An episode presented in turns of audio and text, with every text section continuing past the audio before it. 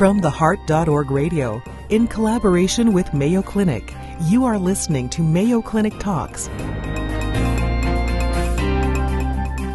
Greetings. I'm Dr. Sudhir Kushwaha, uh, Medical Director of the Mayo Clinic uh, Heart Transplant and VAD program, and uh, I'm joined today on Mayo Clinic Talks by my colleague Dr. Rocky Daly, who's the Surgical Director of the Heart Transplant and VAD program. Um, we will be discussing heart transplantation, and this is part two of um, a two session um, podcast. Just to briefly summarize, um, in the first session, we discussed transplant candidacy. We discussed the difference between status 1A and status 1B and status 2 patients on the list once the patients had been listed. We discussed the role of um, bridge to transplant VAD therapy.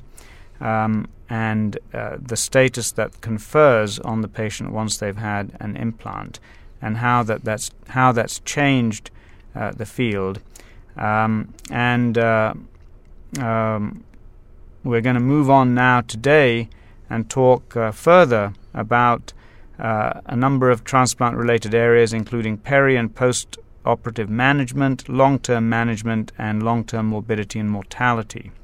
So let's start off with uh, a patient who um, has been listed and who undergoes um, heart transplantation, I'm going to ask Rocky to discuss what the major operative issues are, including the process of harvesting the donor and the time from harvesting to implantation. Okay, thanks, Sudhir. It's good to be back with you for the second session here. Uh, the uh, process of transplant really starts when we get uh, an organ offer. And uh, the UNOS uh, a few years back has gone to a, an electronic system for organ offers that allows the uh, coordinator, the donor coordinator, uh, with uh, the local organ procurement organization who's at the hospital with the donor to make offers in an electronic fashion and offer organs to several institutions at one time. So uh, on the receiving end of the offers, we will get uh, a number of offers where the uh, other institutions are al- also being offered the donors simultaneously. And this is, speeds along the process of uh, the allocation process uh, because every donor is not appropriate for every recipient. And uh, on the other hand, we will get offers that we would hope to use but find that we're down the list a little further from somebody who has already taken the heart. Um, it, causes uh, uh, uh, rumors sometimes that a transplant might be occurring, and uh, I just mention it so that if your patient uh, brings up this sort of thing, it's it's related to the uh, UNOS process of the electronic allocation, but. What we do is, is accept the uh, organ if it's appropriate for our recipient, and then uh, if it actually comes to us, they, they phone us and we review the details about the uh, donor and make sure that uh, we understand all the details and that things are appropriate. Uh, and if we agree still that the donor looks uh, looks appropriate for our recipient, we start we start the process. Um, if our recipient's not in the hospital, we call them in um, and make arrangements for their uh, admission in a, in a very quickly, a timely manner. We make arrangements uh, with the donor uh, procurement coordinator for uh, our team to go and uh, uh, perform the procurement and do the final assessment. and our team, once our team arrives at the hospital, they make sure that things are acceptable from the standpoint of consent and uh, uh, blood group, all the things that we need to double check, and they assess the heart uh, itself uh, visibly to be sure that it's acceptable. Uh, and then, if all is well, then we go ahead with the transplant. The heart is procured at the same time, along with the abdominal organs and the lungs, and transferred back to our institution, and we'll be have made our timing arrangements so that we're ready for the heart when it arrives and uh, we've usually already started the operation in our recipient, uh, and uh, uh go ahead with the uh, with the transplant. Um, the uh, major concern really is a risk of primary graft failure, and there is a small risk of that even with today's levels of assessment of the donor and with the ways of preservation of the organs. Um, but we still probably see a, a two or three, maybe five percent incidence of unexplained primary graft failure, which isn't so, really related necessarily to to a rejection. Yeah. So, what do we do um, as the um, initial immunosuppressive strategy in the operating room? So we, you've sewn in the um, new heart. Um, the patient is um, going to be reperfused shortly.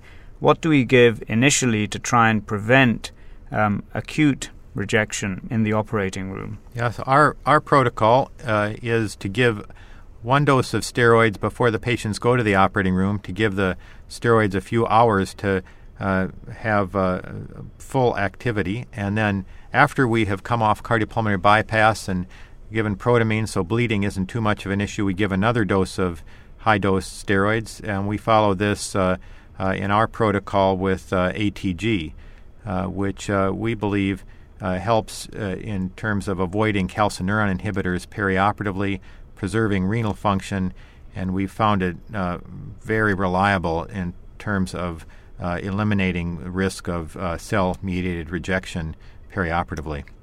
Now, most um, I think most centers would give um, an initial dose anyway of what we would call induction therapy, usually ATG in this day and age, although previous agents um, have included um, um, or OKT3 is another agent which used to be used, but um, the use of these induction agents um, routinely post implant is not so um, uh, widespread now. I think we still use them, but uh, maybe up to a week or so after transplantation. But the the use of them is somewhat variable, wouldn't you say, Rocky? For the induction agents. Yes. Yes. Uh, it's controversial, really, isn't it? Uh, yeah. Uh, we we feel like we can rely on it uh, and that it has the advantages of protecting the kidneys and being very reliable for eliminating uh, cell mediated rejection. But other programs prefer to go ahead with uh, calcineurin inhibitors in the operating room.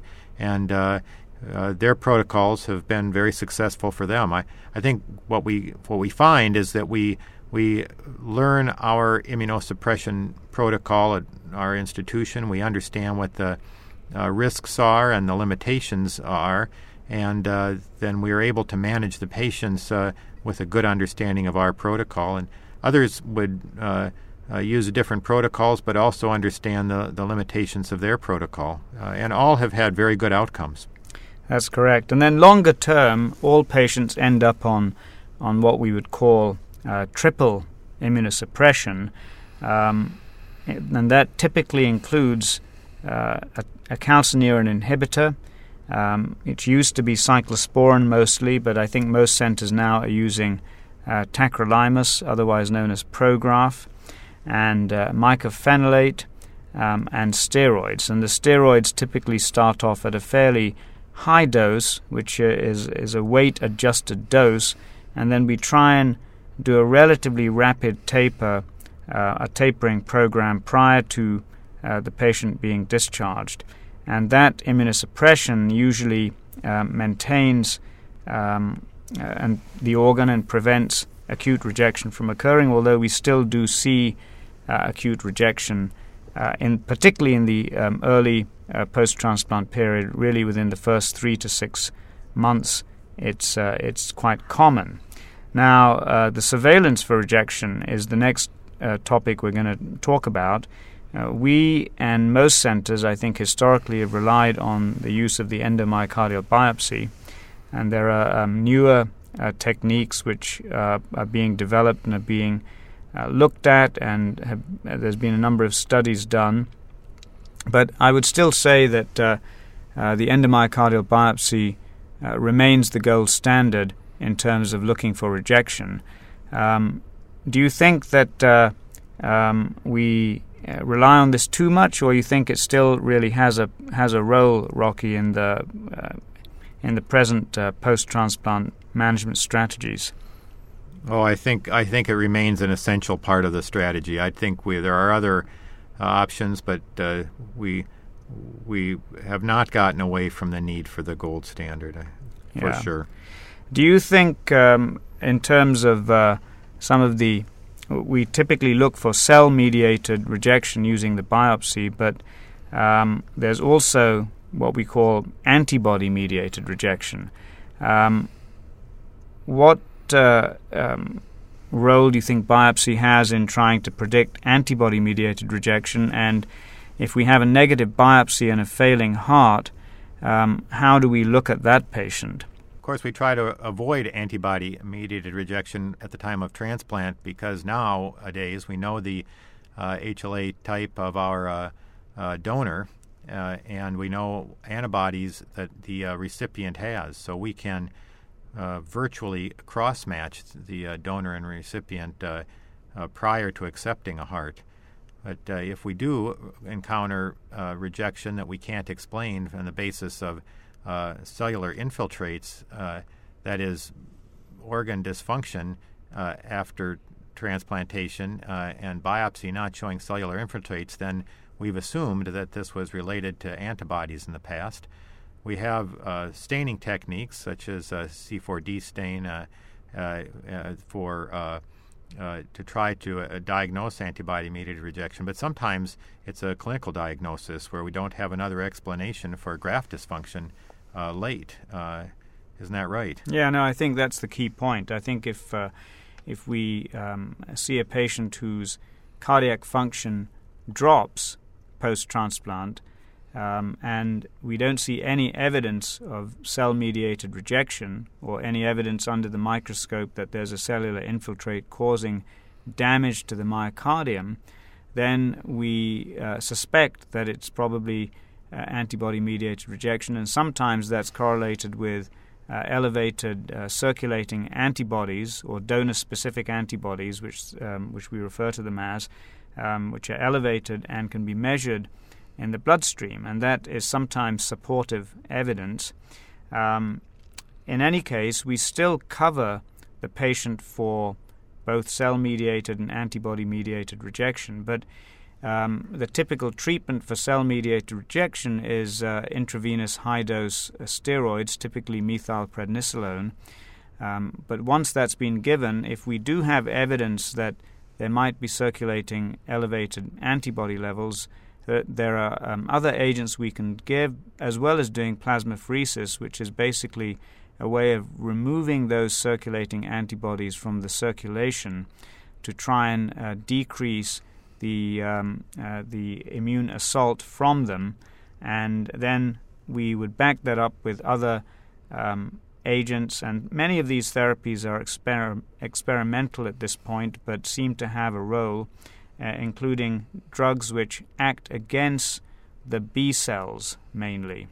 Um, and I think the scope of this presentation doesn't allow too much of a detailed discussion about that, but uh, I think that we're learning as we go along, wouldn't you say, Rocky? Oh, for sure in this area. That's changing all the time. Let me ask you about uh, the role of sirolimus because you've been a leader in using uh, sirolimus and changing patients uh, to this. You know, we dismiss patients on triple immunotherapy. We try to wean the steroids, but uh, we pay a price with the calcineurin inhibitors over time. And uh, you've been a, a leader in uh, in the nation in uh, changing patients over to uh, sirolimus. Can you just talk about that for a few minutes? Yes, well, um, there are two main problems following uh, transplantation. Once they're over that acute um, uh, first six months, I would say, um, is the long term morbidity of renal dysfunction, which is a side effect of calcineurin in- inhibitor therapy.